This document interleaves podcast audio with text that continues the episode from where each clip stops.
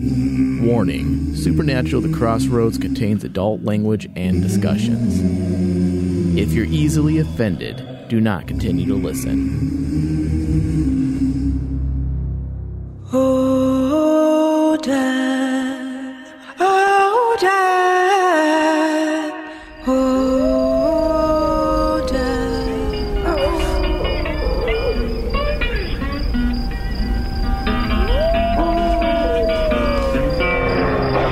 went through the crossroads, held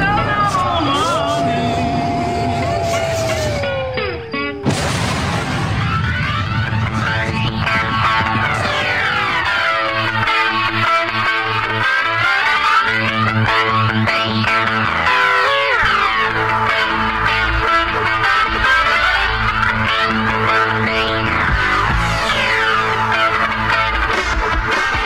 Welcome, everybody, to another episode of Supernatural: The Crossroads. I'm your host, Thomas Cowley. Joined with me today is Ryan Denton, present, Michael Flores, and A V Demorat is going to join us as well. And this week, this week we are talking about season fourteen, episode eight, Byzantium. And th- this episode was another. I- I'm happy to say this episode was another solid one, helmed by Meredith Glynn and Eduardo Sanchez. This. Hola, ¿cómo this, estás? Wow, thank you, Ryan. Oh, Eduardo's here. Hola, ¿cómo estás? Little did any of us know that we were actually going to have an interview tonight with I Eduardo. I know. Shock. Hola, ¿cómo estás? I think he only knows one word. So what was your inspiration for this week's episode? ¿Cómo estás? Nothing but the finest researched interviews here at Crossroads. Tengo un gato en mis pantalones. God damn it. Why did I know? Why did I know? Well, I mean, Blue Streak. That's where you got that. Yeah, of course. Now, not to get too excited this early on in the season, because, you know, frankly, like an abused spouse, we've been hurt before. Mm-hmm. But this episode has easily, I think, become a contender for us as far as our year-end review top five episodes. It had, it had everything that we love from Supernatural. It had story progression. It had new lore. It had intrigue and danger, and it had some heavy foreshadowing, but more importantly than anything else, it hit that emotional tone that we that, that has brought all of us back to watching the show for the last decade plus. And it hit all walls, Thomas. All walls. It, it, it completely us fulfilled us. Yeah. We felt, oh yeah, it hit the sides and it went deep enough. It went it went just as deep as everyone would want. It went way over six point nine inches inside of us. Yes. Man, Ryan's in a mood today. So anyway, now Meredith Glynn delivered another great episode. She has really been stepping up her game. It sounds kind of rude to say that in some ways because she's done so well lately, but every episode she is building on. She's getting better and better. She's just getting better and better. Everything yeah. she knows that she's good at, she she hammers home perfectly. She understands the feeling of Supernatural. She understands the old Kripke themes. She understands those writing cues, the things that we have loved since season one, episode one. Think things like Castiel sacrificing himself and defying the very nature of the universe, telling, a, telling a cosmic entity to shove it, basically. Yeah. He, he knows he's nothing's oh, he's gonna fucked. No one's gonna collect him. He already knows that he's, he's gonna find a way out of it. Dude, he's like, you know how many times I've died? I can fucking walk through this door. It's a revolving door for me. I just I get killed, up again. I, I killed. We killed death, and then we killed up killed a reaper. I mean, come on. Yeah, I made a deal with a and reaper. Then God and killed brought her. me back seven times, so we're good. Deal with a reaper, and God will come, just magically come back from wherever he's off in the you know hacienda. Not only did I kill a reaper, she thanked me because she leveled up afterwards. I mean, nothing can stop me.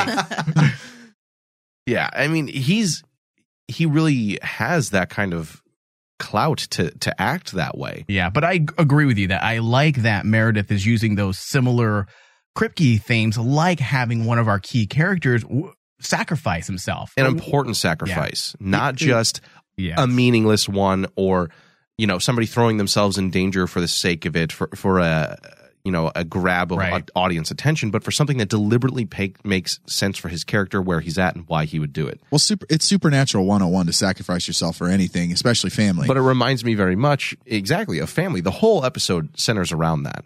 And with Sam and Dean working to once again t- defy death and everything that it encompasses. It's just a perfect setup. And on top of that, all of it is founded by the same concepts and themes that we've been going through for these last eight episodes. This one being primarily the acceptance of Jack's death. You know, we, we've talked about fear and what you can't control throughout this entire season, but here Jack is it knows something he can't control and shows us the other side of that coin of just accepting that what you cannot control. You know, that mixed with Lily Sunder coming back into the narrative in a way that worked, that made sense, and also putting a bookend closure to her story, I was mm-hmm. very happy about. But more and more, all of it, even her part in the narrative, focuses on the same themes of fear and acceptance. And all of that has been working piece by piece over these last eight episodes to deliver some really strong narrative so far. And I don't think any one of us here can really complain about that. I was just super bummed that she was old and stuff. As you would be. As she wasn't as hot as she was last time, and she looked le- she looked more like the old version of what's uh the chick in Kill Bill, the one that has the oh, one eye. I, the eye I know who you're talking. Thurman. Yeah. Wait, which one? The uh, Daryl Hannah? Yeah, Daryl Hannah. She looked like a Sidewinder. Yeah, she looked like an old beat up version of Sidewinder. Old beat up version of Sidewinder. Well, don't yeah. be. You know, so what? There's rude. No room for ageism in this show. Ageism. That's a new one. That's not actually. That's it's a been, real it's thing. Been, it's been around for many years. Oh, Jesus. That's not a fake word. It sounds like a fake word. Yeah, Jesus Christ. Racism. Nice one, Mike. I'm glad you made that one up, too. As if people get offended by what's, when you degrade them for how old Sexism? They are. Look. Now get back in looked, there and make me a sandwich. She looked like she'd be the one that would drive backwards down the freaking highway because okay. she could barely. See, that is what we call ageism, listeners. Yeah. It's, the, it's more like truthism. Go to Sun City here in Arizona. Go to Sun City in Arizona. You'll see it. She probably lives there. Oh, for fuck's Lily sake. Was like, I got to come from Arizona. Anyway, regardless of Ryan's hold on, I'll help you guys views. After I take my blood pressure medicine. I got to take my Geritol real quick. Oh.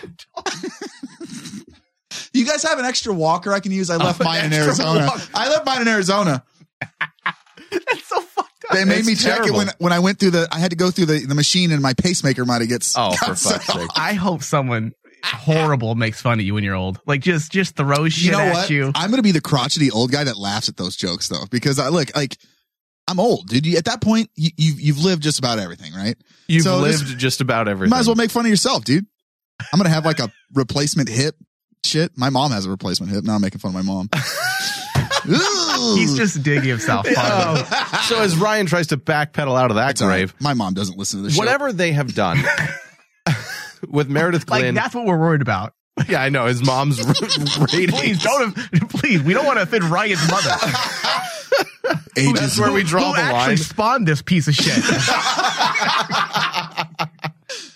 She's proud, is she? And that's why we hope to offend her. All right. Regardless of Ryan's, you know, ageism viewpoints, whatever they have been doing has apparently started to work out because Supernatural's numbers have improved. The past episode was apparently the highest of the season so far.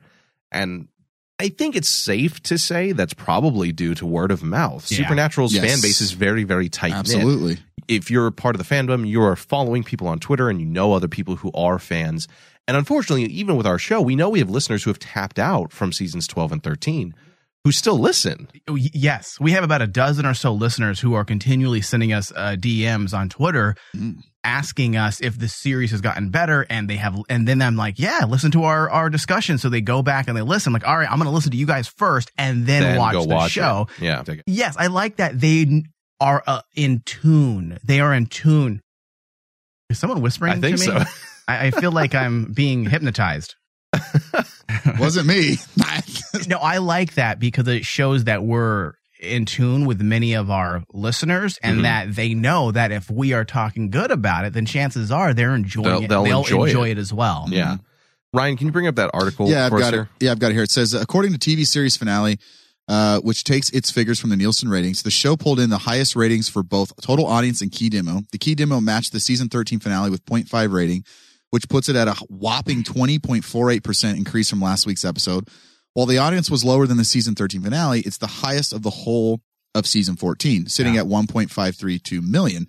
The viewing figure saw a two point five four percent increase from the previous week. This is certainly a good sign for the future of the show can continue this way. Yeah, it really that's is. A that's huge, jump. Dude. Because that's, that's something we were talking about. About it wasn't just the the overall number decrease, but also the target demo itself mm-hmm. just drastically dropped. And that's right. that number that's you huge. always have to worry about. So to see them bouncing back now that the positive word of mouth is is going around on social media, it makes me feel good that we're going to end up ending this season on a high note. On a high note with yeah. uh, in terms of ratings. And you're absolutely right, Mike. It's it's it truly is more the demographic numbers than your actual ratings. I yeah. know from my previous jobs, you can have strong ratings, but if it's not in something that they want, the right market that they want to advertise to, you're going to die. You'll you'll die. Yeah, you're you're going straight down. In fact, that I think I brought this show up before. Um, it became a Netflix show, but there was a show on A and E called Longmire, which was a very yeah, well written show. Katie Sackhoff and right, yeah, really good show. But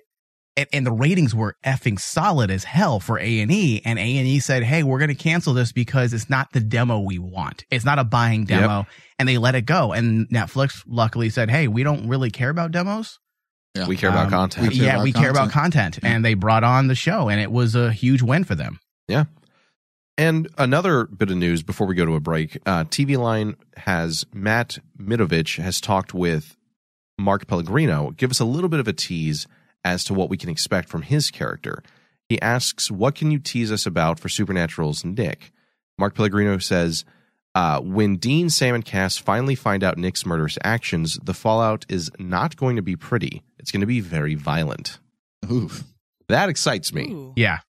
In weird ways, right? In all the ways. Weird and normal and, yeah. you know, bisexual. The point of that whole statement, makes though. Makes all his orifices it moist. It makes all everything his holes start, just start tingling. Yeah. Yeah. Because we've talked about Nick's storyline this season being one of the most interesting elements. Yeah. It, despite the strong narrative with Sam, Dean, even the Empty and Jack's, you know, death and resurrection at this point, Nick's story has been something that we haven't really seen in Supernatural before. Some human going on this violent vendetta, falling completely into darkness and accepting that in a way that we haven't seen except one time previously, way back when a guy who had been possessed by a demon, I can't remember the episode, but he was trying to re get repossessed because he had, had affected him so.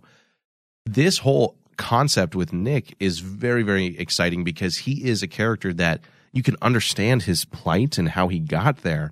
And I love the Shakespearean themes to his story. It's so well, sad and tragic. Yeah. But also you can't justify what he's doing either. At a certain point, he has crossed that line. Well, he... I, I, you can and you can't. It's almost like a double-edged sword, Thomas. You can justify it by being – it adds lore to how, the length of being possessed and the, the, the power of the entity possessing you.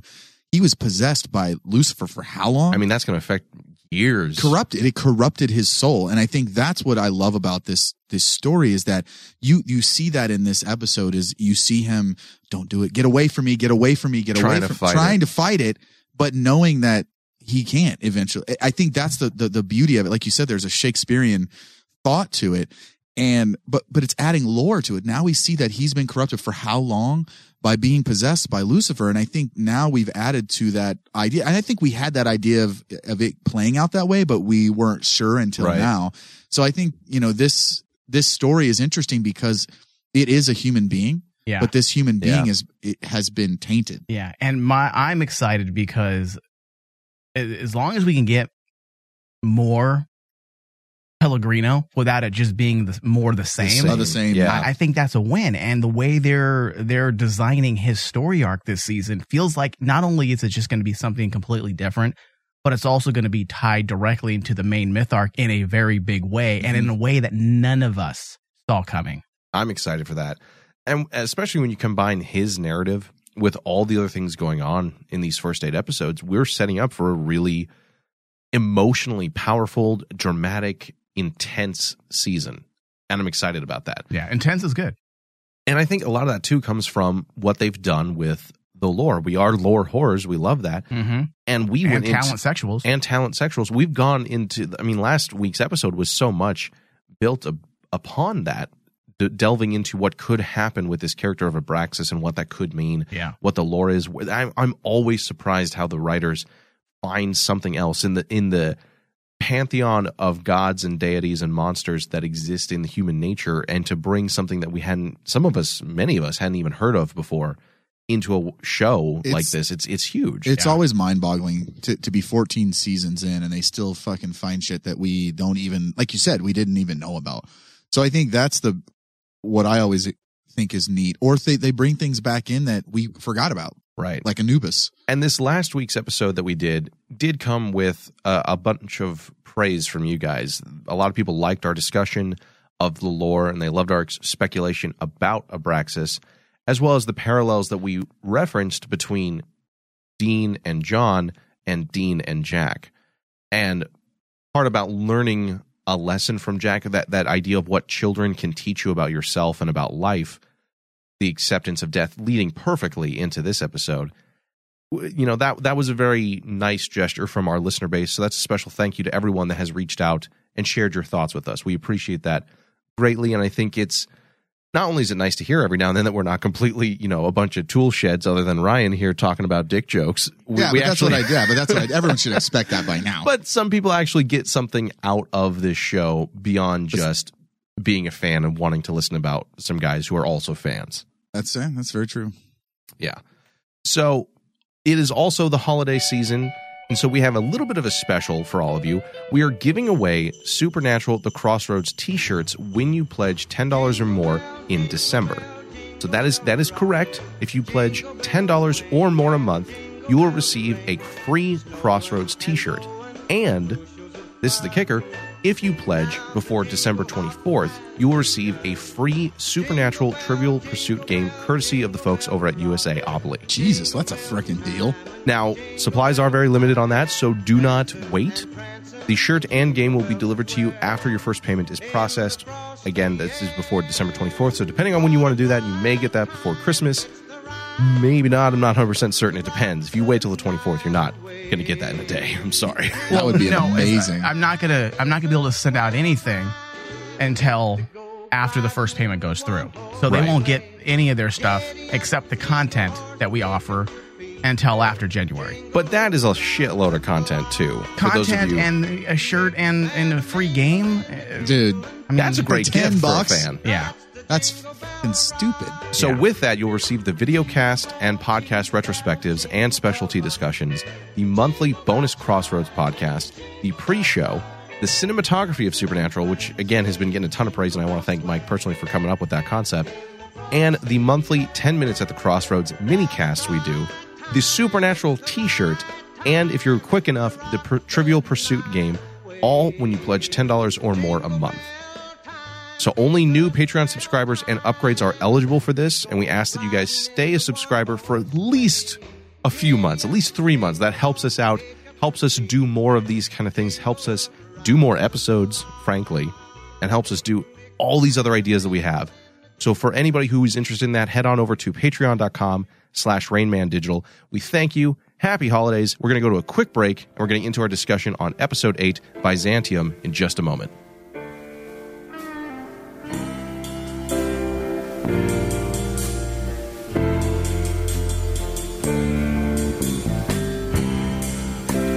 One last look before the Rainman Show. The Rainman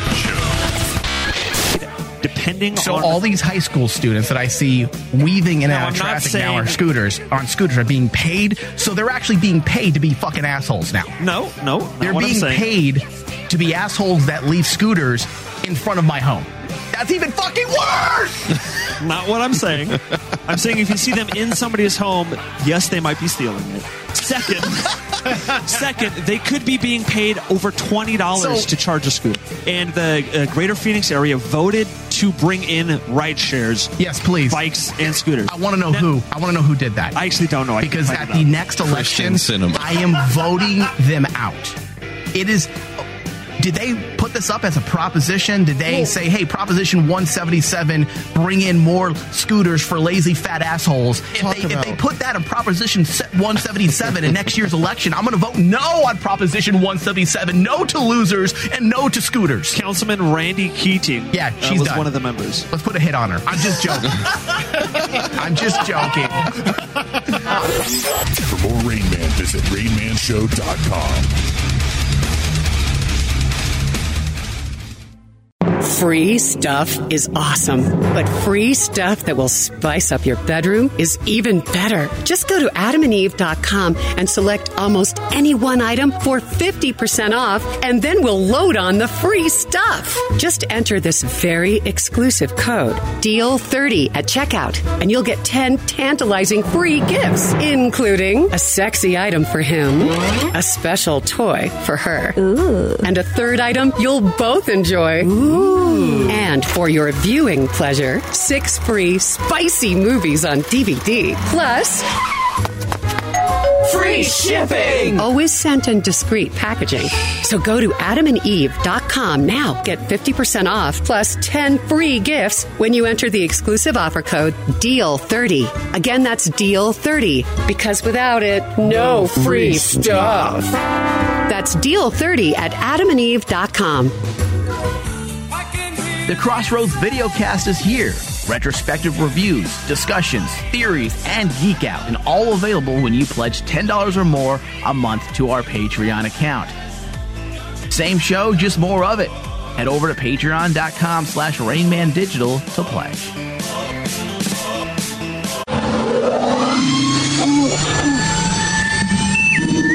This is Star Wars from the Bunker Tank exclusive.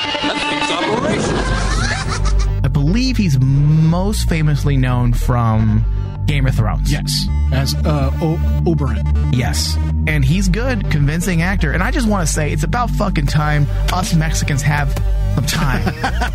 I mean, we have Cassian Andor play- being played by Diego Luna. And now we have Pedro Pascal. Oh, what's a... Yeah, the Star Wars future's looking bright, and it's Mexican. It's all Mexican. It's all Latin. It's all Latin America. Pass me a taco and a lightsaber. For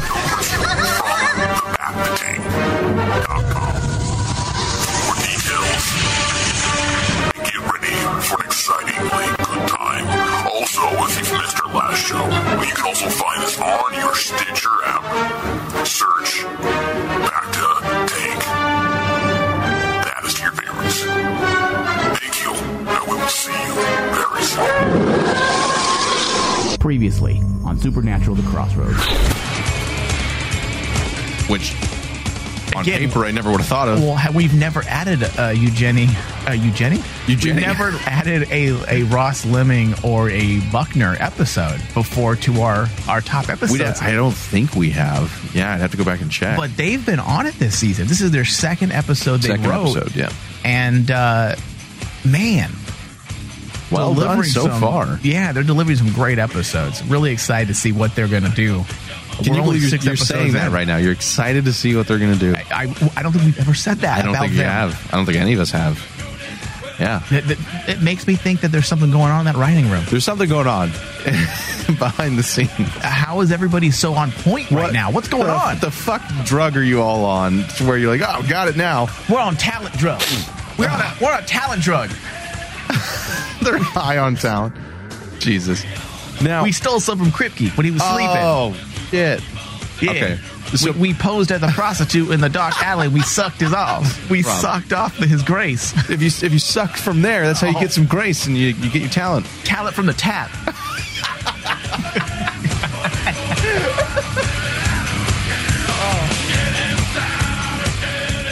Welcome back, everybody. Supernatural: The Crossroads. Now we're going to get into the discussion of Season fourteen, Episode eight, Byzantium.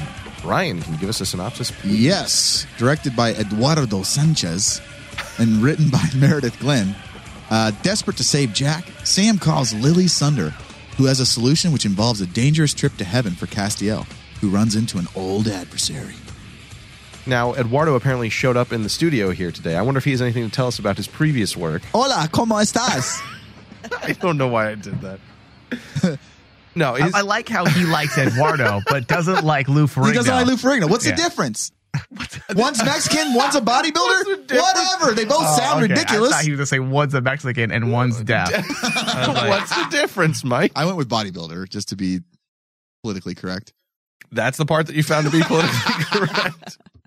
Eh, whatever. All right. Now, he directed The Chitters, which was a big episode for all of us in season eleven with the new body-infesting, horrifying Ugh. bug creatures. That was great, yeah. He also directed season twelve, episode seven, Rock Never Dies. One of the ones we liked a lot when uh, Rick Springfield finally was able to truly become Lucifer for that role. Won us over. Very depressing, very depressing episode at the same time. Yeah, it was. Yeah. And then in season thirteen, he had episode thirteen, Devil's Bargain, which I think was perhaps maybe the lowest one we had of his work, mm-hmm. but still a, a decent episode. We got to see Lucifer and Asmodeus in that one. That's always fun. So this one is, even though that one was a little bit lower, I still think he's shown great aptitude for understanding Supernatural with those first two episodes and this one primarily. And Meredith Glynn continues to one-up herself, one-up herself episode to episode. Quickly, she has become really one of their most valuable assets in that writing room. Not to say that other writers are are not valuable in any way, but no, the but, but the fact is she's so good at tapping into that emotional element, and she really shined this week. She likes the same things we like. We like to feel depressed, and we, we want to feel. Yeah, she's right. We want right. to. We want to feel like we want to slit our wrist after an episode. For me, the, that's the what tears. Makes a good episode is it's, when you have the emotions. And obviously, Meredith Glynn feels the same way because every time she writes a fucking episode, I'm either going to cry myself to sleep or slit my wrist. There is no other option, you're, Thomas. It, you're right. That's that's dark. We're a fucked up group. But that's what makes for good stories. That it sounds is. like me after I have sex. Or the person you had sex with. That's yeah, what that, that's both more of us, accurate. Both of us, actually. Yeah. Hey, nope. I'm using this tub to slit my wrist. Go oh, find the other tub. Jesus Christ. Uh, yeah. Is that too much? A little bit. Yeah, but you're you're absolutely right, Mike. It's her episodes you can always guarantee there's going to be at least one moment where you're just sitting there watching and you're like, I love it. Holy yeah. fuck. It's it's like it. So can oh, I go give ahead, you Amy. Can I give you guys a, a little sneak peek? Of what? Um, Meredith Glynn is co-writing the three hundredth episode with Andrew Dabb. Good. Ooh. And he's like, I need help. Hey, I'm really struggling with writing this episode and how I bring Adam back. Can you help me, Meredith? He's like, hey, um, you know what? Um, I, I figured I will we'll do this together, Meredith. Um, you know, I'll help you out. You know, I've been writing for many years. And I'm going to help you. I'm yeah, gonna I'm gonna help you write this episode. All right. So what are your ideas? yeah, so what, let me know your top ten things you'd like to happen, and we'll just you know I might have they might be the same as mine. What a, what a coincidence! What a coincidence! They're all the same as mine. You're going places, Meredith. As do long we, as you help me, do we finish each other's sentences? I mean, this is so great. I feel like we you write should the bring and back I put the period. Adam, Adam. Oh, oh my yeah, God! Yeah. How did you know? And then I think at the end of the episode, we're going to have Castiel die. No? You didn't wait. You didn't wait. Oh, you didn't finish the sentence. I thought that's where you were going. No, but regardless, you're you're right, Mike. She has done a great job of hitting those emotional notes, and and with Supernatural that has always been a key element: the strong familiar family elements, lore, monsters, plus as many know we you're right we fucking like a depressing Shakespearean tragedy. I mean, what if nothing else? That was the ending of Swan Song. The, the original plan for sure yep. for Supernatural is yeah. a tragedy. Absolutely. It had so many of those elements in here, and I think it hit for so many people, because our fandom is a little bit older now. A lot of people have children. This episode's probably very, very dark for a lot of those people. The fact that Jack's own personal idea of heaven is just hunting with his father figures and eating hamburgers is, is that's fucked up. Like, that's sad face right there. That's sad, sad dude. Like, that's sad face. That's, my favorite thing is hanging out, eating this terrible hamburger and killing monsters. That's that's the kid saying, all I wanted to do was hang out with you and spend time with yeah. you. And you're like, oh, yeah, that was fuck. that was rough, man. Because he's, he's like the father that doesn't show up to the soccer game. Is that what? No, see, in the in the heaven, he was there at the soccer oh, that's game. That's true, yeah. And I mean, but you know, that is such an emotional punch to the gut, and it's it's a great place to kick off an episode and to kick off the entire concept that we have in this episode. Using his death as a plot device was very, very well done. I was shocked when that opening sequence was he actually died. Oh, and I wanted to take a moment to say bravo to the actors in this episode. Jared Padalecki's sitting there by the side of the bed, trying to be there for him, but not really having the words. He did a phenomenal job. I know the fandom always seems to put a big note on Jensen Ackles' performance, and he is phenomenal, but I wanted to make special note of how Jared portrayed this episode. No, seeing I agree. him near yeah, tears, but too. holding it back at the edge of the bed, trying to chop down the trees and just defeated at the end of the road. Well, Sc- yelling to Lily Sunder, he's our kid. We're so used to seeing Jensen be the one to hold back the tears and be the one that, with Dean being that strong kind of, you know, I don't show my emotions. So we kind of want to see those a little more. Yeah, but with Sam, it's it's different. Seeing him, I think the, yes, him being by the bed was powerful, but him trying to actually go and chop down the trees and make the pyre and failing. Because he could do that. Yeah, like that yeah. was, for me, that part was even more powerful than him being next to the bed, is he went off, and then when they found him, he was literally sitting next to the car defeated. Like he had c- completely failed at saving Jack, completely failed at even making him a funeral pyre. And that to me was more sad than than the flashback of him not being able to chop the trees down. Just him sitting there defeated was way more powerful to me, because th- there have been times I can relate to that. Mm-hmm. I can relate to that kind of that feeling of like, I don't know what to do now. And I think that's where we got out of Sam in that, yeah. in that instant. It was, it was, Dude, it was rough, man. I think like, the greatest thing that they did with the episode was what you were leading into, uh, Thomas, about Jack's death being a plot device that works, because mm-hmm. that's a problem we had last season. Yeah. That there was a lot of use of plot devices that fizzled and really didn't really amount to anything other than... for its own existence. Yeah, whereas this one really mattered not just to this episode, but actually to the bigger picture of the show. It was not the single-serving writing. It was multifaceted, and that's what really immediately drew me in when I realized what they were doing. This is something that was used for the immediate story, but also it branched into multiple possibilities and introductions to new threats. And that's that's why that element worked for me, because I was yeah. waiting for, honestly, maybe I'm jaded, I don't know, but I was waiting for the moment where I groaned. I'm like, this is what you're going to do with his death. This is how you're going to bring him back. But suddenly the last, right. what, seven episodes that we saw him having, you know, T B or H I V, whatever it was. both. Or bird flu. Whatever he had, it all amounted to something that will matter to the bigger story of right. Supernatural, which last season we had the introduction of Asmodeus and Gabriel, and it really did nothing Zero. for the story. So Categorically t- did nothing. Right. So when you take a big concept like Jack... death and you use it in this way, that's how you make things work for your story. Well, especially because as I sat there and I'm like, wow, he's really fucking dead. They really killed him. Yeah. As I sat there, this is something that I too was a little worried about. As you pointed out, Mike, this show has constantly shoved the middle finger at the concept of death to the point that it doesn't really fucking matter.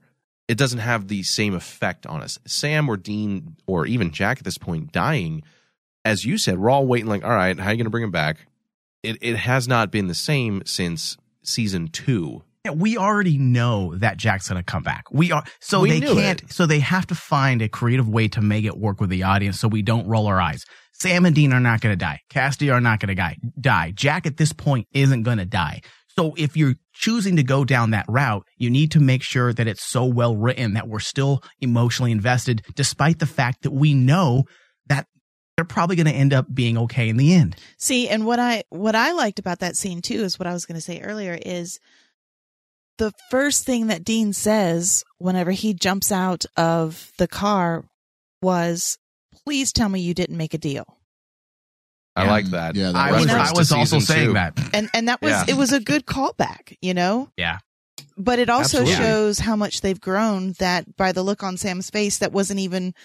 It didn't even cross his mind. He didn't even consider it. Yeah, yeah, agreed.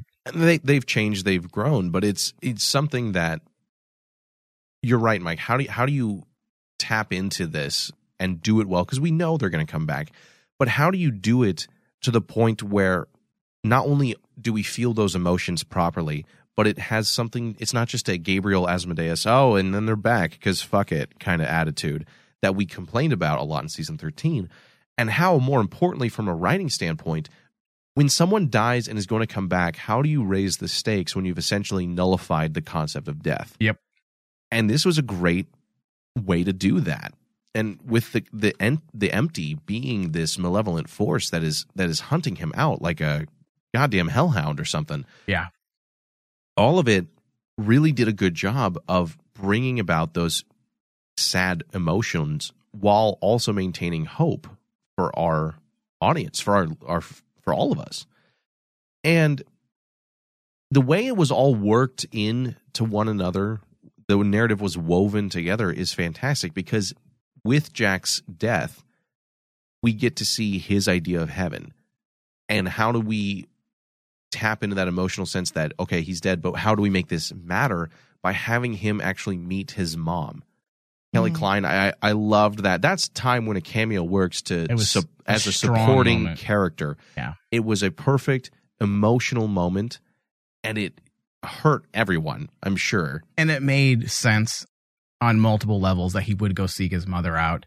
I like that he instantly knew how to escape, escape, and, and travel through heaven. That too. Yeah, it wasn't just taking things for granted. Like, oh, well, oh yeah, don't he worry just about did it. it. He, he walked out. Yeah, it, it worked, and it was such a supernatural type moment with with the the uniting of Jack and his mother. It, it just felt right, and it felt like it was such a part of Supernatural. We've seen similar scenes throughout the years, and yet every time we see something similar, it just always works. And to have these moments where Jack can, can flex, or I should say Alexander Calvert, is that his yeah, name? Yeah. Can flex his his uh, his acting abilities and his chops. I mean, this is the type of scenes we get. And how is it we like Kelly now? I know, right? Yeah, but we that just makes no give sense. A shit. But every time she's popped in, she popped in last year, did great as the shapeshifter, I believe. But her as a yeah. as a performer did great. Then we like her again here, but we just did not like her in the, I believe, season twelve. twelve, yeah. Well, I think that, again, it comes down to what you've built. In season twelve, a great thing you said, Mike, was take for granted. Yeah. In season twelve, there was a lot, and thirteen, there was a lot of taking for granted. Oh, the fans will love it. They'll just watch. They won't ask too many questions. And Kelly Klein was something that, oh, just, she's a character. She's a woman in peril. We should like her. She's nice. The fans will love it. But we didn't know who she was. We didn't care. We didn't know if Jack was going to be important or not. In the very beginning, or if Lucifer was going to be a major element in season twelve. Now that we've had some character building and we've seen what Jack has become and what was important to him, and and using Kelly's appearances sparsely and wisely, yeah. well thought out, will yep. make that hit all the more powerful. Yeah, well, I think that's why this instance of her showing up actually meant more. Like it, absolutely, it, I, for them to actually reunite and and. hit us in the feels of, we forget that he technically has never met his mother. Right. Mm. So for, for, you know, and we know her because we're viewers, right? Yeah, we know, right. we know of her and we know what she's like, but he's never met her. So for him to meet her and, and kind of hit us in the feels, I think that's what made that more powerful. We weren't like, oh, Kelly. Like we were like, oh man. Yeah. Like, and well, yeah. we care about this character now. Yeah, absolutely. Yeah, you're right. And, and I also enjoyed how they portrayed that scene in, in the fact that she was this little girl. That was one of her memories of her dog. Like we'd seen. You mean her happiest moment was, wasn't the birth of her son? No, I mean, no, her, I mean I'm, her I'm, vagina stretching. I'm probably. Her. Yeah. I'm judging her. Well, I think also too, you got to understand that heaven horrifying is horrifying moment too. Yeah. Well, Lucifer's outside and you're going to die. And now you're never mind. Um, I just think that that, that was cool. We got to kind of an insight. We've seen heaven a few times, but that yeah. was neat to see how she changed too into her when she realized who it was. Mm-hmm. That was neat for me because we've seen heaven a few times, but we haven't really delved into everyone's the workings, the workings and the, and the, yeah. I guess your ideal heaven image right. or whatever. So that was neat to see. But I, I think that's the biggest, why her coming back meant something, is that we actually give a shit now. Right. Yeah, and with absolutely. Jack, we we like Jack, so yeah. it made sense. So it matters now. Yeah. Yep, exactly. And at the same time, it raised the stakes because his death immediately leads into some serious consequences for both heaven and earth. And it also tied perfectly into what was going on with heaven. One of the big sticking points we had in season thirteen was, you're just going to bring that about and walk away mm-hmm. and and not delve into that anymore. But by having the cosmic entity show up in a way that turned him from it, I don't even know what the fuck you call it, the slime monster, turned it wow, from... That's, that's slimest. That is slimest. it. You can't use those words. They, they used, Don't be dismissive about pronouns, okay, Thomas? They took this entity and changed it from some indifferent cosmic force that that was didn't really care, and they made it malevolent in a yeah. way that didn't feel snidely whiplash, mustache twirling, yeah. I'm just the villain. yeah, it, it yeah. felt like it made sense. It's it going on a rampage within Heaven. Great, great scene. Very, you know, dark, reminiscent of previous elements that we've seen in Supernatural. Searching out Jack because of this sense that it owns him, it belongs to him. We we get a sense of how dark this thing is, and that there's more going on behind the scenes, behind in its its consciousness. Well, and also it kind of ties into seen. the fact that, at least it makes me question: would it have even have gone after Jack if Castiel hadn't woke him up in the first place?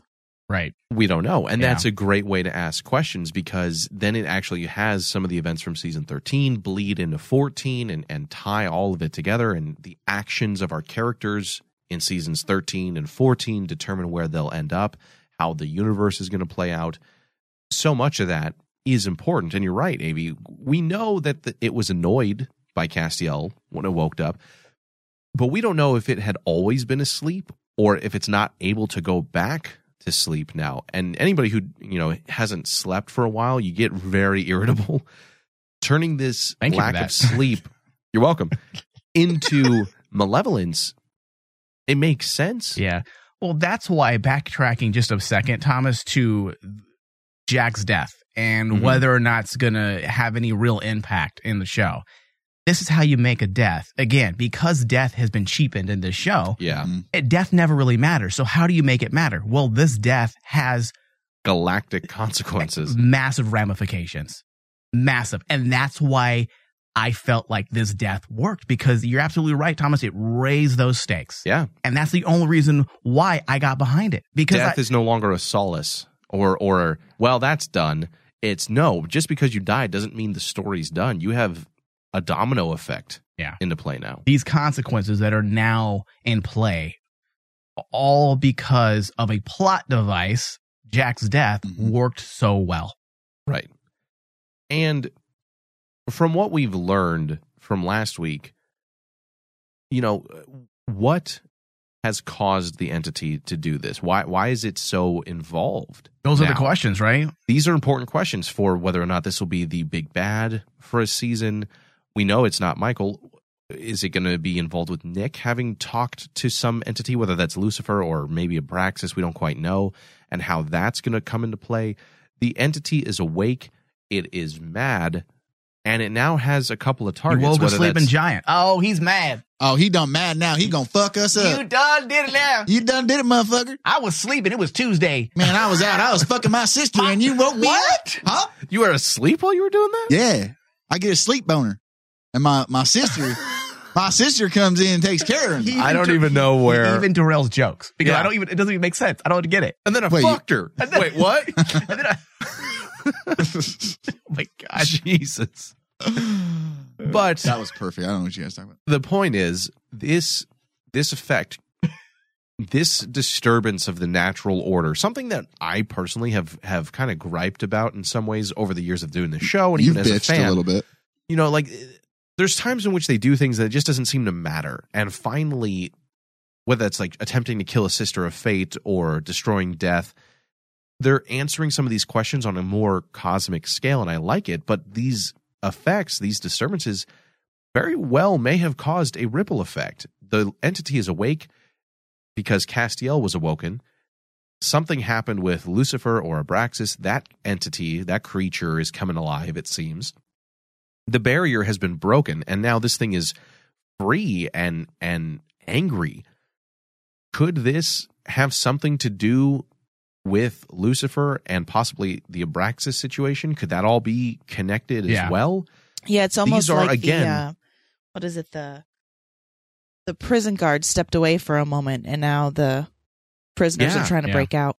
Now there's a riot. All of this is building blocks that lead us to ask intrigue, not just, well, okay, what the fuck are you going to do with the Shadim then? Do they not matter? No. But that was season thirteen, and now this season is This is all playing into each other. All of it's interwoven, interconnected in a way that leads to some serious questions being asked as we move into the mid-season finale. And if the end game of this season is anything like it's fucking started out as, we're, we're about halfway through, that that's going to be a strong, well-knit ending. Yeah, if everything is go- coming together as we are seeing it, we're predicting, and the amount of thing, well, the amount of uh, elements that they have going on right now, if they keep doing what they're doing, then all of this will matter by the end of the season. You're not going to have weird things drop away that, that yeah. leave us scratching our head. And I think the biggest difference is season thirteen was a lot of setup, and then we just walked away. Yeah. And this It's season, like they changed their mind. Yeah. Like, all right, we're, nah, we're not going to do that. Yeah. We didn't like Asmodeus. Cosmic, Leviathan, Lovecraftian horror. Eh, that's yeah. an episode. Shadim, fuck it. You can see their hand. That's enough. Right. You know, King Kong from another dimension. Yeah, skip that too.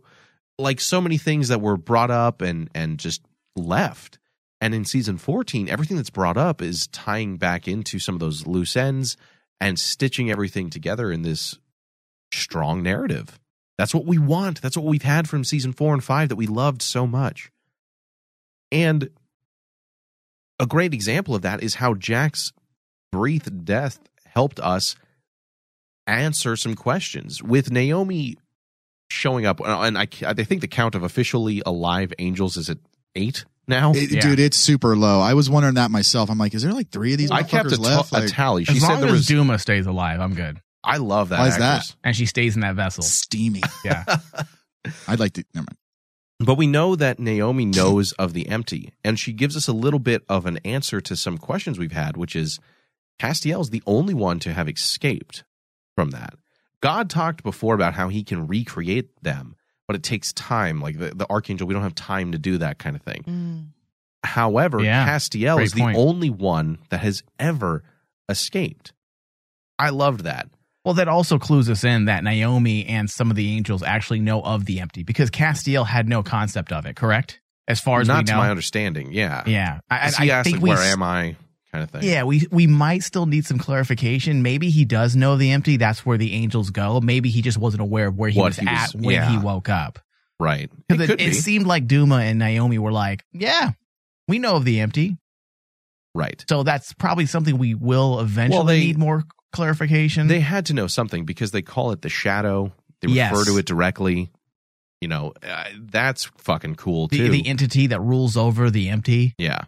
Yeah. And more importantly, all of this, Jack's death and trying to fight to bring him back and the entity showing up, also reminds us of the much needed plot that is what's going on with Heaven and how close it is to collapse.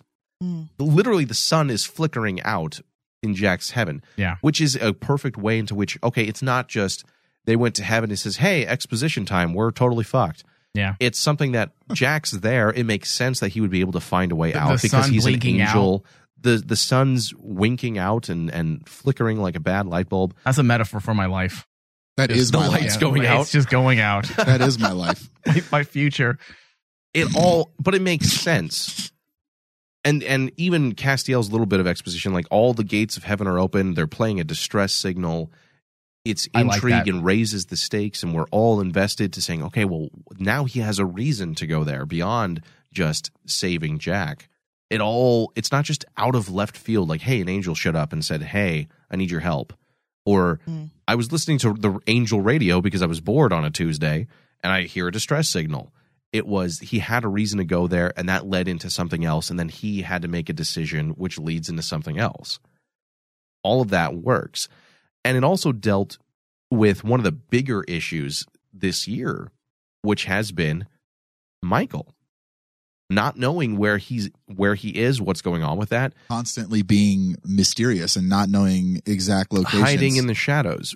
Not only do we get to see some clarification on that, but we also get to see setup for the rest of this season, well, the mid-season not, finale. Not only that, but Naomi also kept some of her character traits because obviously she had that information and she didn't just right. call Castiel and Volunteer say, hey, we it. know where Michael is. it was almost like she was holding on to it to either bargain or force him to do something. But she's also had character growth, because whenever he did the good thing and, and basically saved Heaven, um, she was able to say, okay, I've got this information. Thank you. Here it is. Right. It's, it's, she's actually helping out more rather than demanding, because she knows she's no longer in a position to demand. She needs all the fucking help yeah. she can get. Right. There's like fucking three of them up there. She needs some help. And this goes right back to how we started this discussion. All of this, all of this that we learned this week was all made possible by Jack's death. Yep. Yep. If it wasn't for the how they wrote it, it would have been really hard and quite a scene of exposition to explain these things. Right. This is how you fucking write a goddamn episode.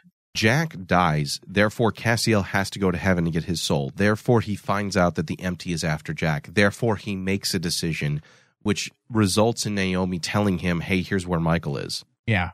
A, then B, then C, based on the decisions made in the moment by our characters. It's all woven together. Yep. It's well fucking done. Yeah. And so with Michael being brought up too, that that is very, very fucking interesting that Naomi knew about that. And it does lead me to wonder what else she knows about Heaven as whole. She knew about the ent- the empty, the cosmic entity. She knew Michael's location. I still don't trust her one hundred percent. I don't think anybody should. I don't trust her. No way. No. But it did it did res- I trust Duma though. Oof, I trust her with a lot of things. Yeah. It it brought up some stuff that needed to be touched on from previous seasons in a way that didn't feel contrived. Wish Duma would touch on some stuff. Oh, okay. Duma, I'll be doing you. Oh, that's a Ryan joke. That is. All right, terrible. Really fast. Don Garrett in the chat says, was it confirmed that the entity was Abraxas, though? No. Uh, we no. never, did we say no, that? No, they didn't. No. Yeah, yeah, no, I don't even think that. Do you? Nobody has talked about Abraxas no, he since better not last be. week. That'd be weird. That'd be odd. Yeah, we, Why the fuck would the entity care about Lucifer? Yeah, and I think it was made clear through um, Naomi's whole explanation that he is the ruler over the Empty, and Abraxas has not been stated as that. No. And it's also been stated that the the entity, the cosmic entity, has been in slumber for eons. Forever. For eons. So if Abraxas was hopping around Earth about nine years ago, then yeah. then yeah, he would have to be awake, which wouldn't be consistent with what we know of the cosmic entity. So, so definitely think, not. So Two Abraxas separate is a separate entity that we're still going to have to find out about with Nick's plotline, I'm sure. Yeah. And you know, with the whole Abraxas and cosmic entity thing, it is interesting because the writers recently, or or I should say during hiatus, mentioned that they'd have to pull back on some of the lore this year due to the shortened episodes. We but we went on a tirade about that. We, we, were, we were not happy about that, if I remember correctly. But yeah. honestly, it, it doesn't... I think they misspoke and had a different understanding of what they meant by saying yeah, that. I, I because agree. It doesn't feel like they've pulled back. They're just more, again, the key word, focused. I think Dab needs a dictionary and just be like, okay, what does pull back mean? What does pull back and...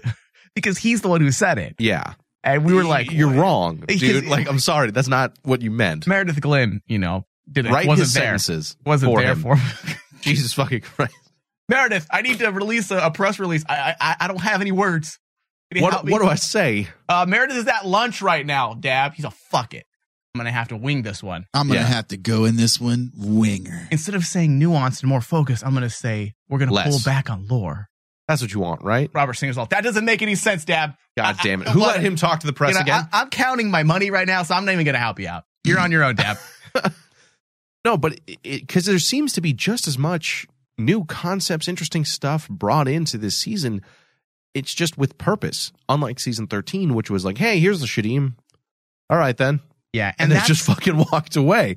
They were never brought up again. And that's something that you and I talked about, Thomas. I'm not sure if it was on the air or off air, but they're not taking broad strokes, and it goes right back to what Ryan said at the beginning, beginning of the show. They're not having these big ideas necessarily. Right. The, the they're focusing on the smaller details, and I feel like that's why this season's working, because they're not trying to wow you every episode. They're trying to tell a serialized... The multiverse. Yeah. All right, then. They're telling you a serialized story. that that you have to be patient for, and one episode goes smoothly right into the next.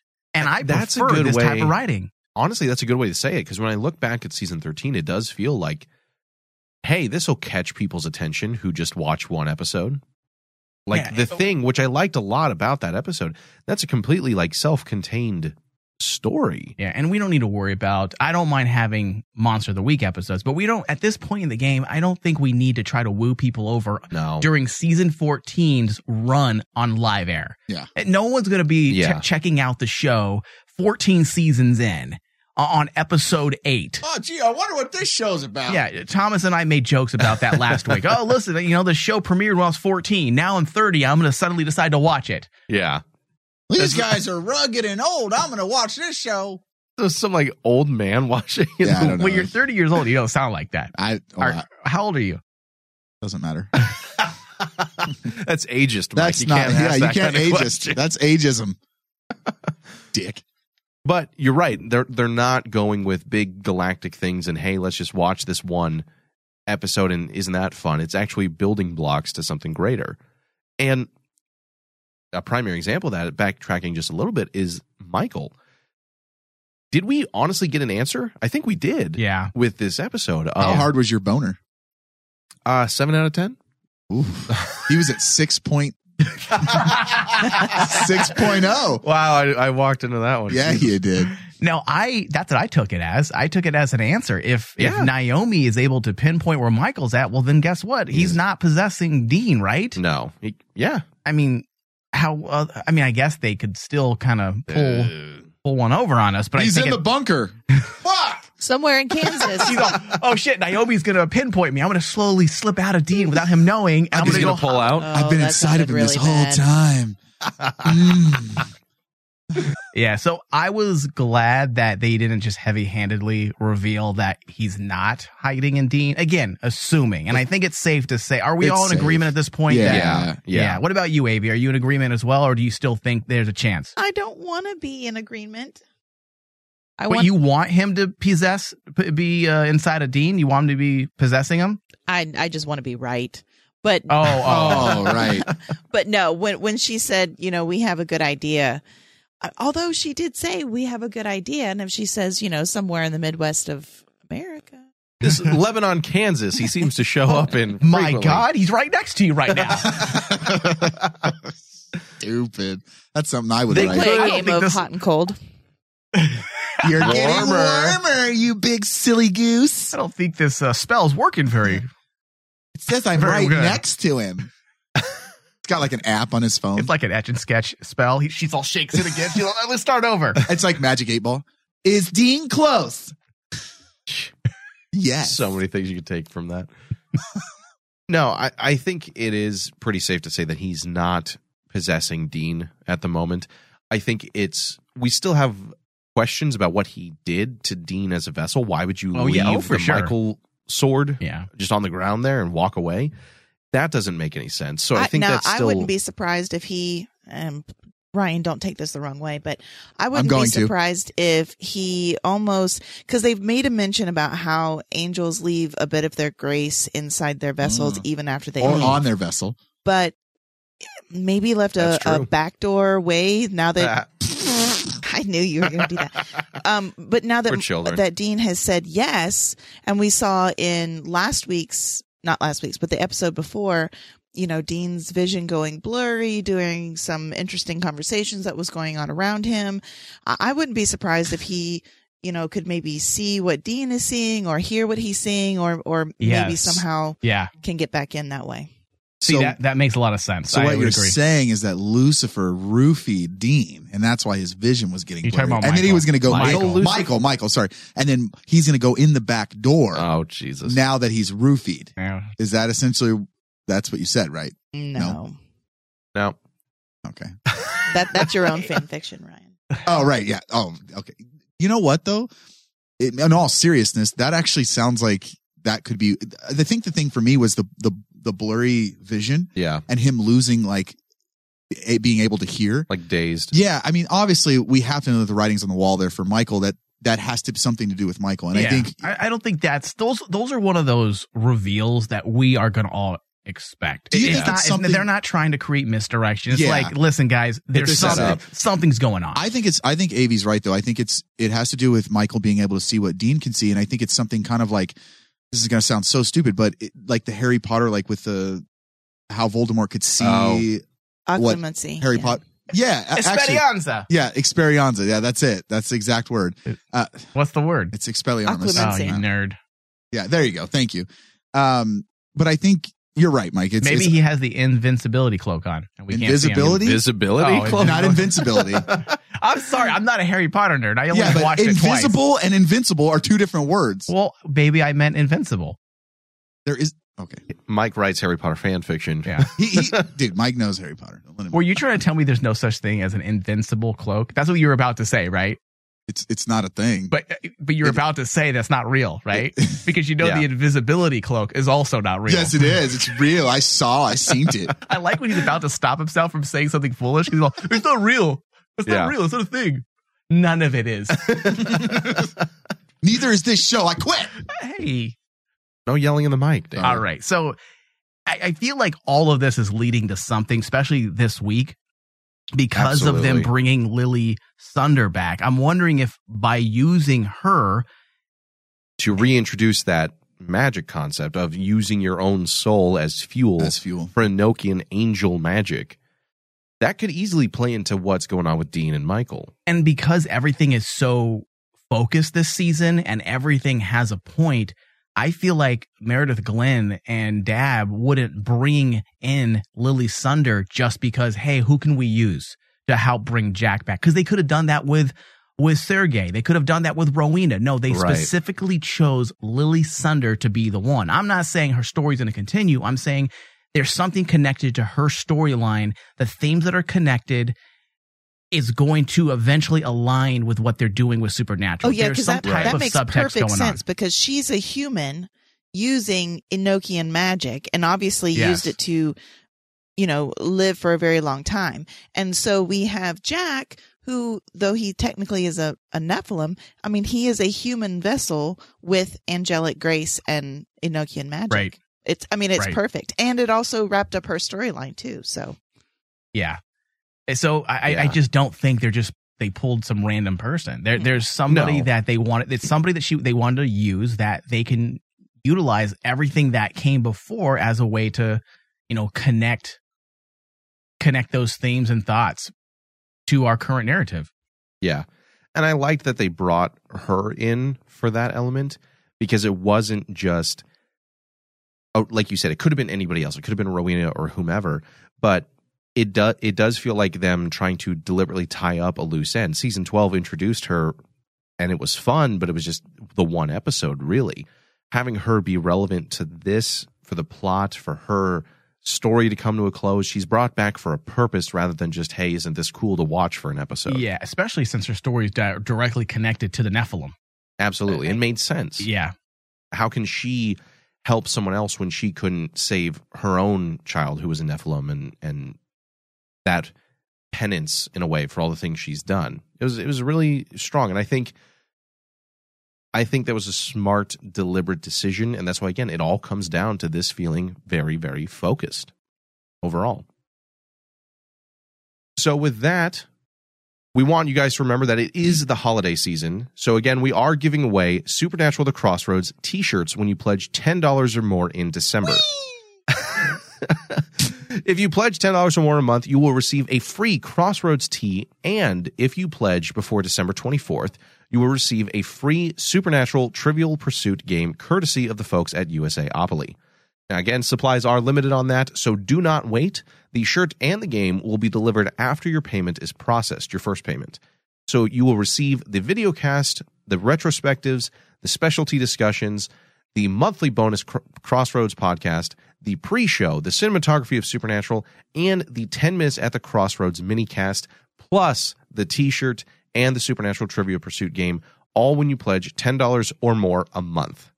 And again, this is only to new Patreon subscribers, and upgrades are eligible for this. So thank you for being a subscriber, and we hope that you stay a subscriber for about three months at least, guys. That would really help us out. Don't just want to... We don't like one-night stands. Yeah, Don't just do. rail and bail. But, yeah, but sometimes like... We need more than one and done. Don't be a Ryan and rail and bail. Yeah. So for those of you interested, head on over to patreon.com slash Rainman Digital. Now, again, Lily Sunder returning to the story was really great because it had direct ties to the events that were going on in this episode.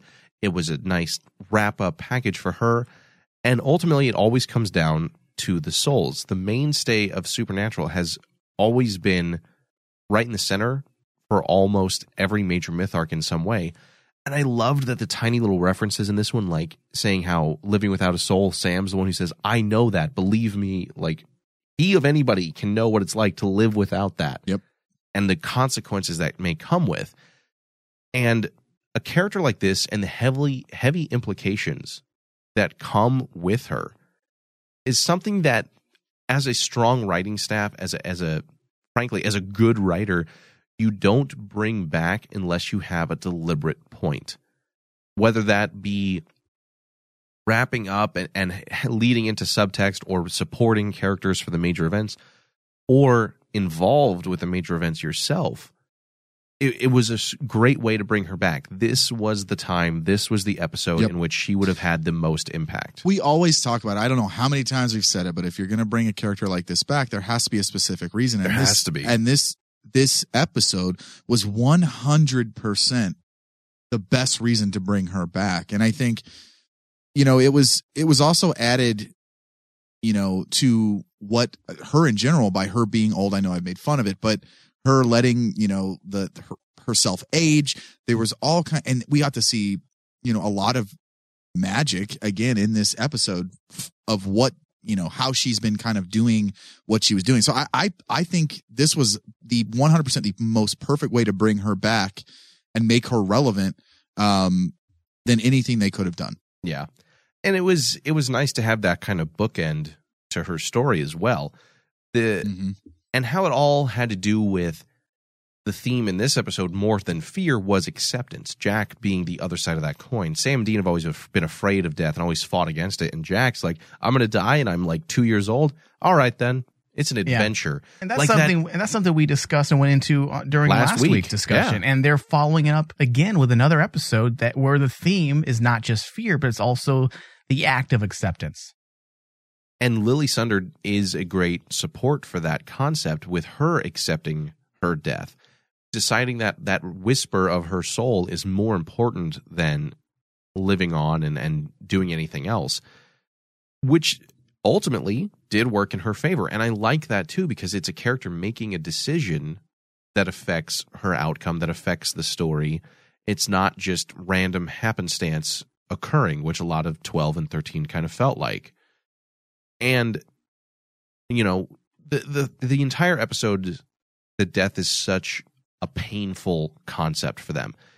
You know, Dean talking about to hell with a purpose, that Jack's death isn't some God's plan, you know, kind of throwing that in Chuck's face, isn't for a greater reason. And it does touch those family notes, those those concepts that the death of a child is so perverted, so wrong in our mind of how that should be. Timelines, that's not right. Yeah, I, I think they're playing with a lot of different things because, as I said, the acceptance of of not just death, but the acceptance of your fate.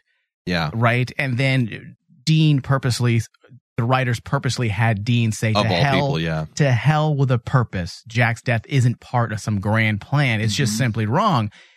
But that doesn't mean the way Jack's death, along with Lily Sunder's, doesn't serve as that lesson that we spoke of last week. The idea of being okay with your fate. I feel like there's yet another lesson for Sam and Dean here in this episode.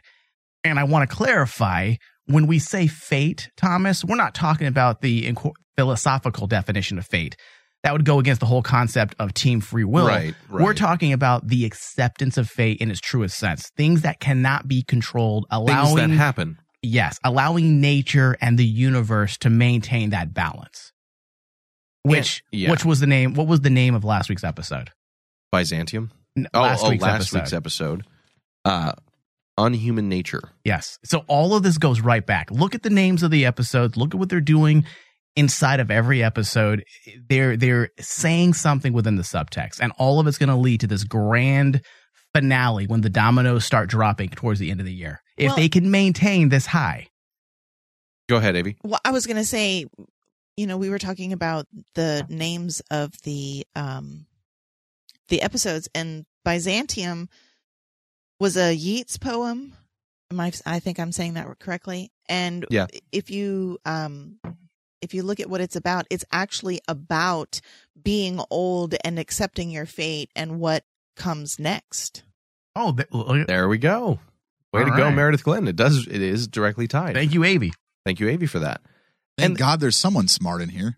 We need one, right? Yeah, absolutely. And the thing is, as you said, Avi, that, that acceptance of fate and, and so much of what Jack and Lily are trying to teach in this episode, it's something Sam and Dean have defied since the beginning of this fucking show. Right. Yeah.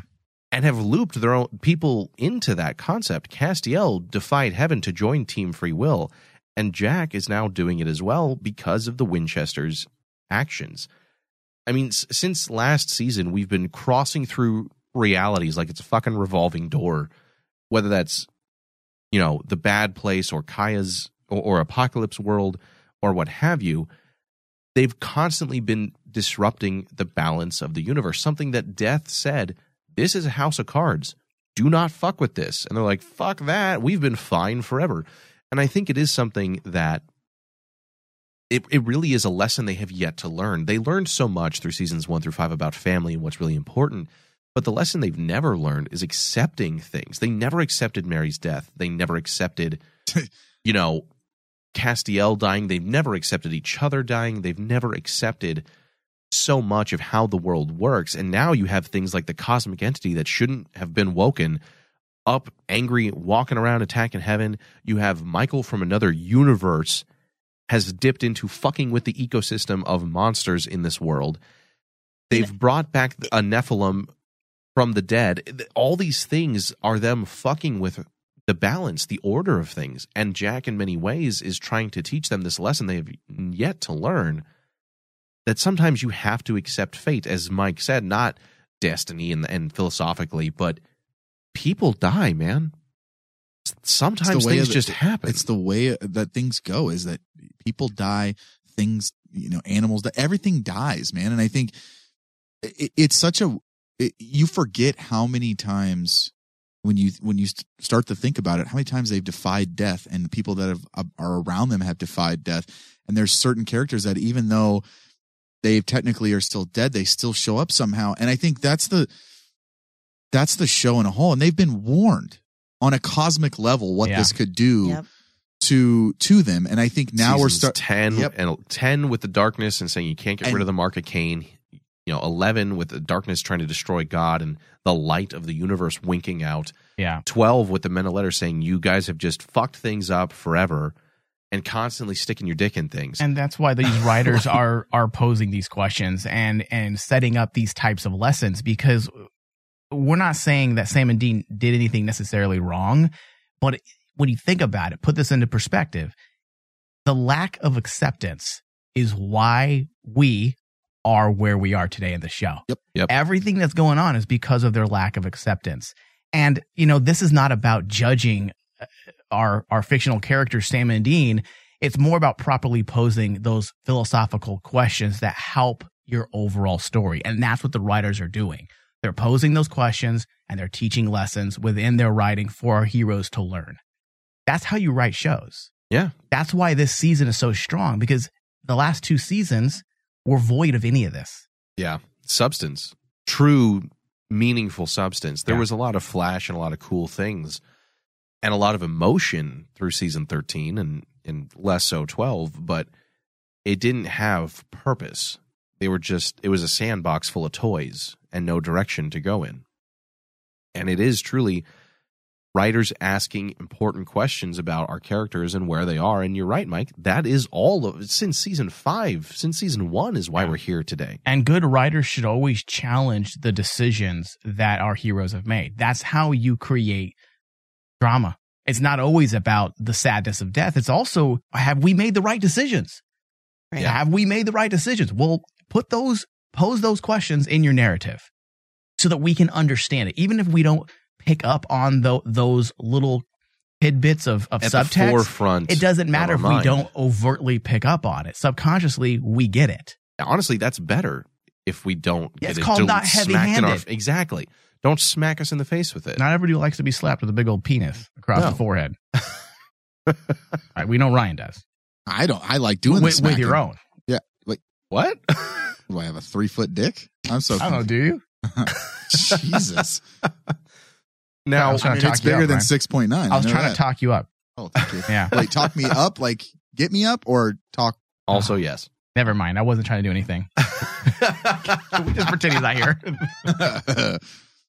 Now, we talked before about how they had, how Andrew Dabb had mistakenly said he was trying to pull back on the lore, because in this episode we get some brand new stuff.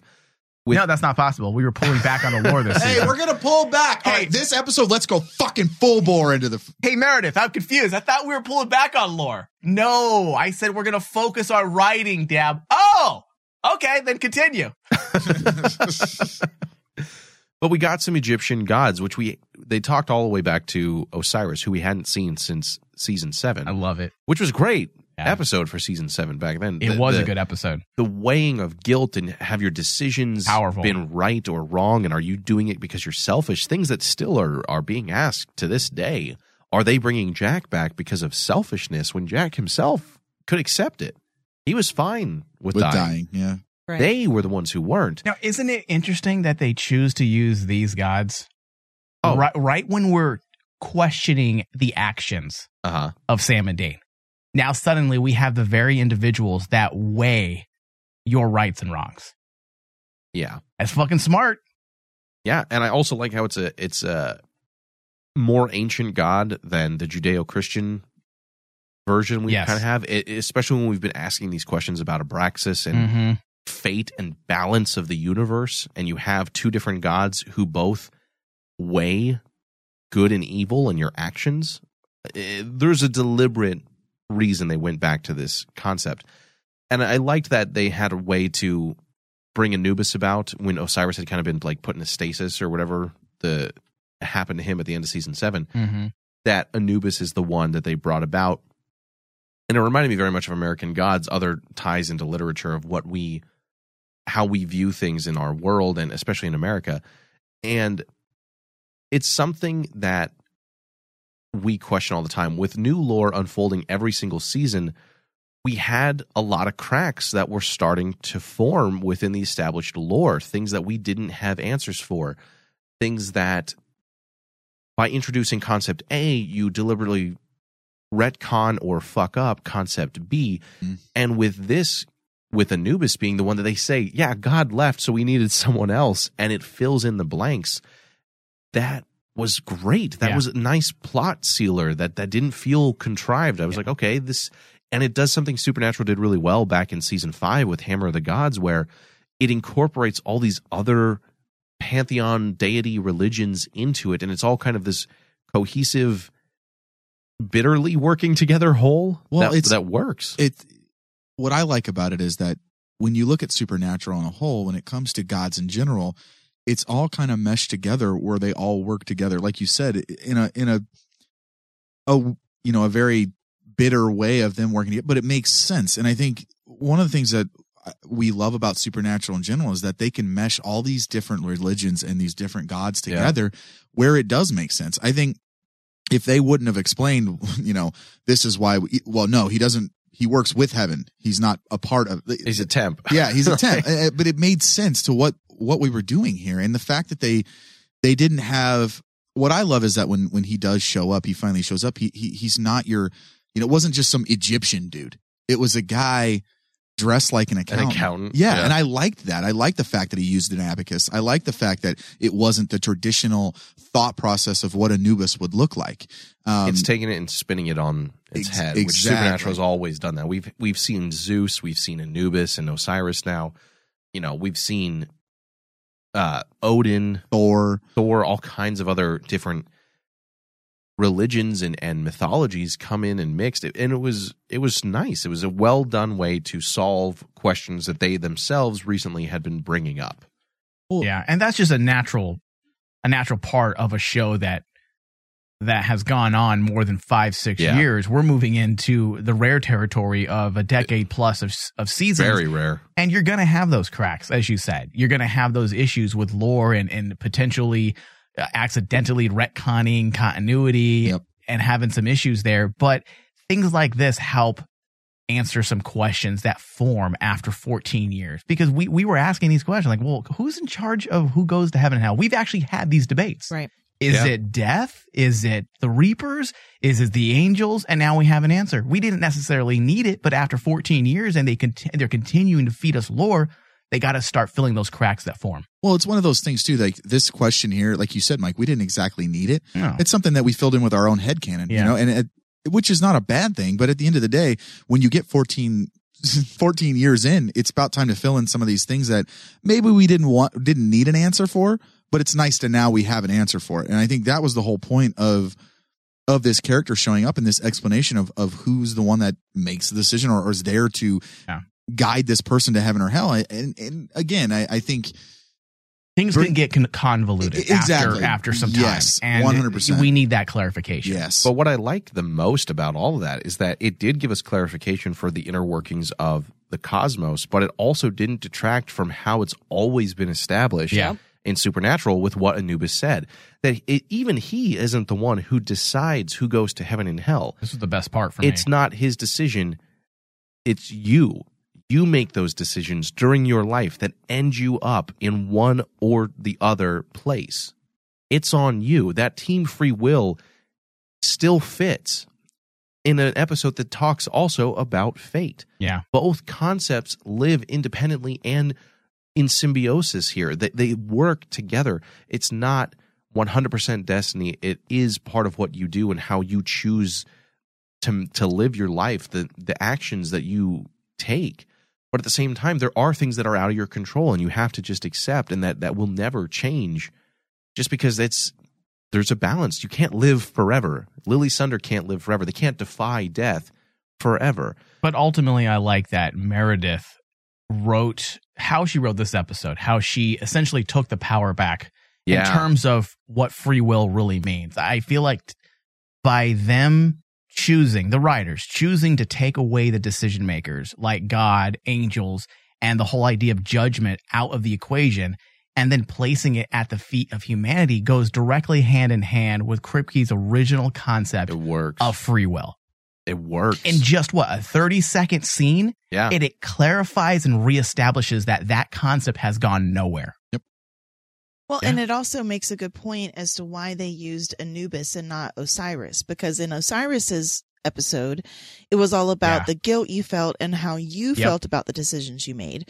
Whereas with Anubis, it's not how you feel about the decisions. It's how your decisions, you know, Affect in, in, the world. affected the world around you, basically, and whether it was for the good or not.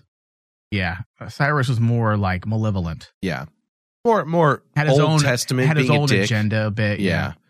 But you're right. It, it brings it all back. And it's something that I like a lot about this season. And one of the things I will give credit to Dabb, since he's been showrunner, is bringing some things back to Kripke's original concepts or tying up some loose ends. We got Lily Sunder tied up. We also got it brought back to the core concepts of free will. You are the decision maker, well, ultimately. And he started out doing that at the beginning of the season with bringing back the monsters, too. Yeah. Yeah. It's all, it's all been very well. Again, key word of the season, guys, focused. Yeah. That's the biggest yeah, difference. Absolutely. And now it's going to fall all apart oh, after winter dick. break. It's derail time, baby. All right. Well, let's get into, before before we... He hates Cry, us so much. He's dude. he's doing it to, just to us. He's I'm like, gonna I'm going to make just to fuck them over. Man, I'm going to make them so excited about this season, and then I'm going to fuck them right in the ass in the second half. Wow. Wait, Jesus. What? Wow. Violent. All right. He probably hates us. I figured I'm it sure better he be does. violent. I'm sure he does. But with that, let's get into our final thoughts for this episode. Ryan, what'd you think? Um, man, I, I of course I wasn't here for the last episode, so this is. Two ep- a uh, this is an A episode in a row, and I think for me, what I what I enjoyed about bitch down, what the fuck, bitch down, bitch down, down. He's down, dancing down, at this as he's writing the second half of the season. Like, yeah, man, I'm going to fuck him in the ass, baby. Here we go. Uh, he's like, I'm taking this song back. I'm taking it back. I'm going to ruin this show. Then I'm going to move on to something else. Think Riverdale's got a spot? Oh, that's already ruined. Uh, um, what? He just hates Riverdale. Have you even watched an episode of Riverdale? Yes, I have. I've seen the trailers, dude. Made, that show makes no fucking sense. It made sense. me want to throw up. Anyways. Wow. Very aggressive. That's how I've been all night. Another A episode. And another A episode. I, I, I think ultimately this affirmed for me how I think we've all been feeling about Jack and the fact that they did stick with the death. Obviously, they, they got him back, but I think right. it was a very shocking. But at what cost? But at, right, at what cost? And I think now what we've also done, we didn't really mention it, but now we've we've laid the plans for Castiel to maybe die yep. eventually, and I an end game, for an end game for, sure. for for Castiel. And I think we've talked about it. He could have died last season, and it would have made sense. And now they've laid an end game for him, and I'm sure all the Castiel fans were so. Throwing so up here's in, how the season finale goes: both boys survive. Everyone's standing around happy, and Castiel drops dead to the floor. Oh. If that happens, I'm going to laugh. That's sad. Well, I'll cry, and then I'll laugh. That'd be funny. I um, I can see that I can, I can see, see that. it happen, too. That's yeah, we a- won! Just. He's finally fucking Dean. Yep. Oh, oh, I'm finally inside of you! I'm just joking. Non-Destiel fans out there, just jokes. Just kidding. Ryan, um, Ryan got into that, I'm, though. I'm just pandering. But I, I, I think this was what a great lead up into our basically our mid-season finale. I think now yeah. we have a nice one hundred percent idea of where we're going. And I think with this episode, we what? got. What? We actually know where we're going? Yeah, I know. What? what? Direction, outline, focus. Focus? What? Huh? Um, I love how, he's never gonna. I love how he my, hates us so much. I love dude. how my final thoughts turn into the joke thoughts. Yes. Um, ultimately, though, I think this this was after last um last episode, and then moving into this episode, this is to where we needed to go. I think, like Mike said, using uh, Jack's death as an actual plot device that actually works for mm-hmm. multiple things was so smart. I love the fact that they brought Anubis in and explained the whole Osiris thing that we. Didn't really need an explanation for, but we still got, and it made sense. And I think this was not only tying up some loose ends, you know, with Lily Sunder and the whole uh, Osiris and Anubis thing. Mm-hmm. We you've but you've done it the right way. It wasn't just bringing them back for no fucking reason. And, right. and I think we always bitch and moan about that. So for me, this was an A episode. I think this is also the episode where I. Th- this is what I thought when I watched this is that. This was Castiel passing the torch, saying, "What? Really? Yes, I think. Okay. I, I think for me, this is the way I felt about it at the end of the episode. You think Castiel's going out? I think Castiel's going out, and Jack is the replacement. And I think you've got two of the kind of similar. Um, he is characters. A young Castiel, like his. He behavior. is a young Castiel, and I think this this is the the kind of the passing of the torch episode. And I think it, for me, that's the way I felt at the end when he talks, when they're talking to Kelly and kind of how just that whole feeling of, you know, he sacrificed himself for Jack basically. Mm-hmm. And it would, it would only make sense for him to pass the torch and say, hey, take care of my, my family. And I will ride off into the sunset with the, the empty. I think it just makes sense. He accepts his he, fate. He accepts his fate. And I think, and I think, again, we just talked about a long segment about how fate is something that we've been able to kind of brush off. And I think this is smart to have Castiel be the first person to accept his fate and say, hey, this We don't is, believe in fate in the show. Yeah, I, that's but that's the, what I'm saying. That yeah. that is this is the, the, the ultimate accepting the nature of the universe. Castiel has yeah. learned from Jack that he can accept things. Exactly. Sam and Dean and, still have to I learn think, that. And even I, if it doesn't go in that direction per se, like completely like that, the fact that we're thinking that Is, good. is also good. Yes. Yeah. And and that's and and again, I know we've said that Castiel could have gone and everything like that, but I, this is the smartest way of doing it, where he saves a character that we've grown to love.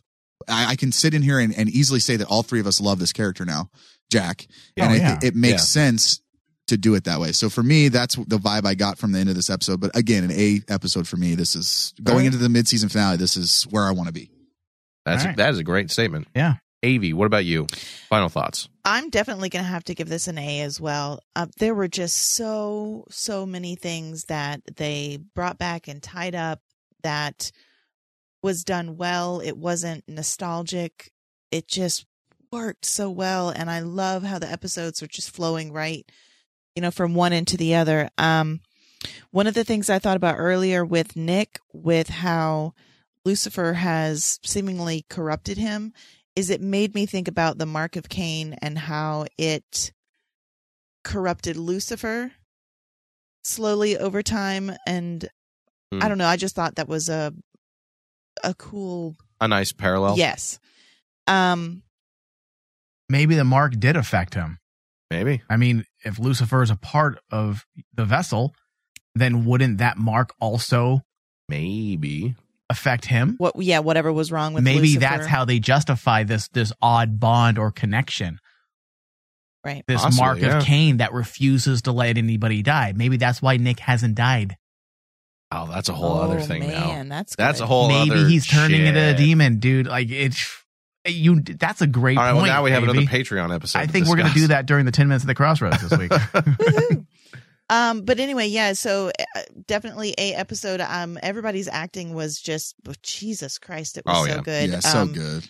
Sam and his sadness, but resolution, resolution to try to do whatever the next thing was. And then his sadness at not being able to do it, or his feeling of defeat. It, Dean was still the whole, this isn't going to go this way. We need to find a way. But I don't know. He was so mature and grown up about it though.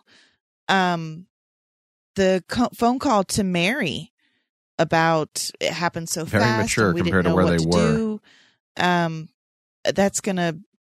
I'd like to see his second phone call where he calls her back and he goes, "Psych, just kidding." Um, but I, you know, and then psych. I just wanted. Bo- I just wanted Bobby to quit fucking you for five minutes. oh, that's oh, why that's she why didn't, she pick didn't up. answer the phone. Um, he was balls deep, you know, and then and then Castiel balls deep. Make Jesus.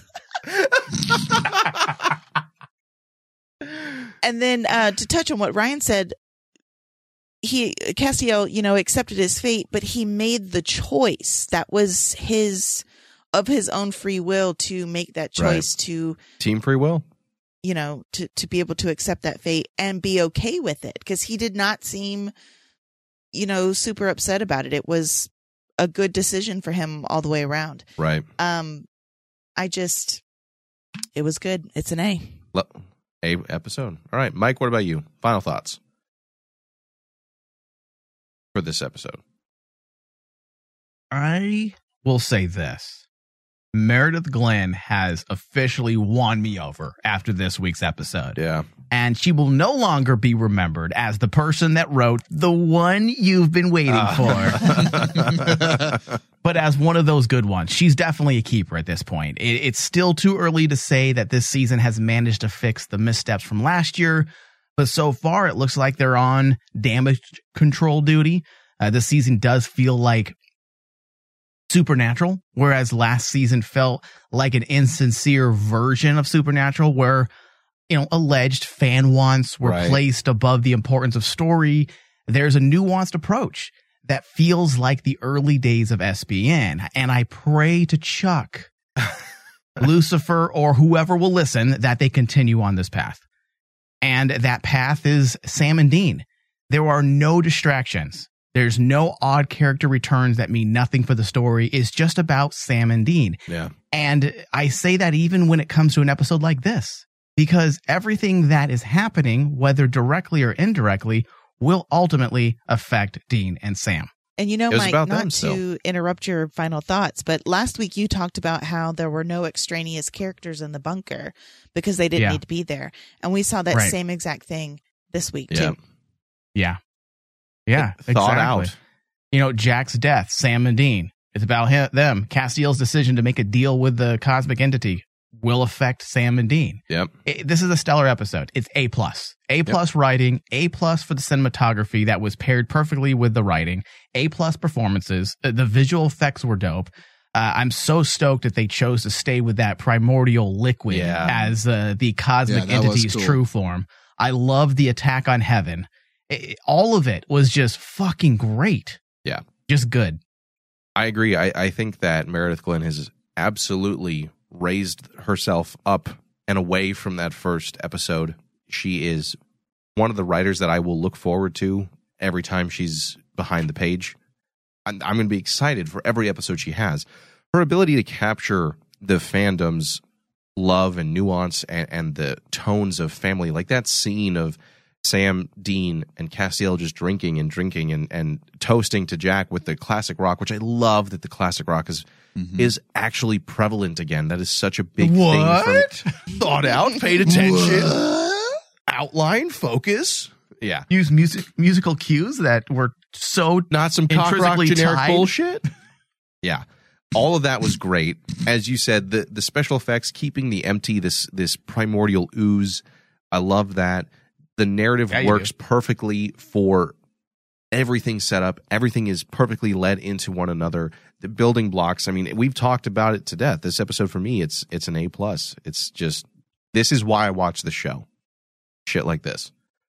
So with that, guys, we only have one episode left from the mid-season finale. We are building up the return of Michael, perhaps the cliffhanger that we all know we're going to have to wait a short period of time, about a month for, as we return. Nine episodes then, halfway through the twenty-episode count, and so far, everything is looking looking fucking great. And I, that does make me nervous in some ways, but it should, Thomas. I'm also excited. So I think that's it for us here. Supernatural: The Crossroads, thank you guys for listening, and we will see you all for the mid-season finale next week. You little maggot. You are no longer a part of this story. Hey, ass butt.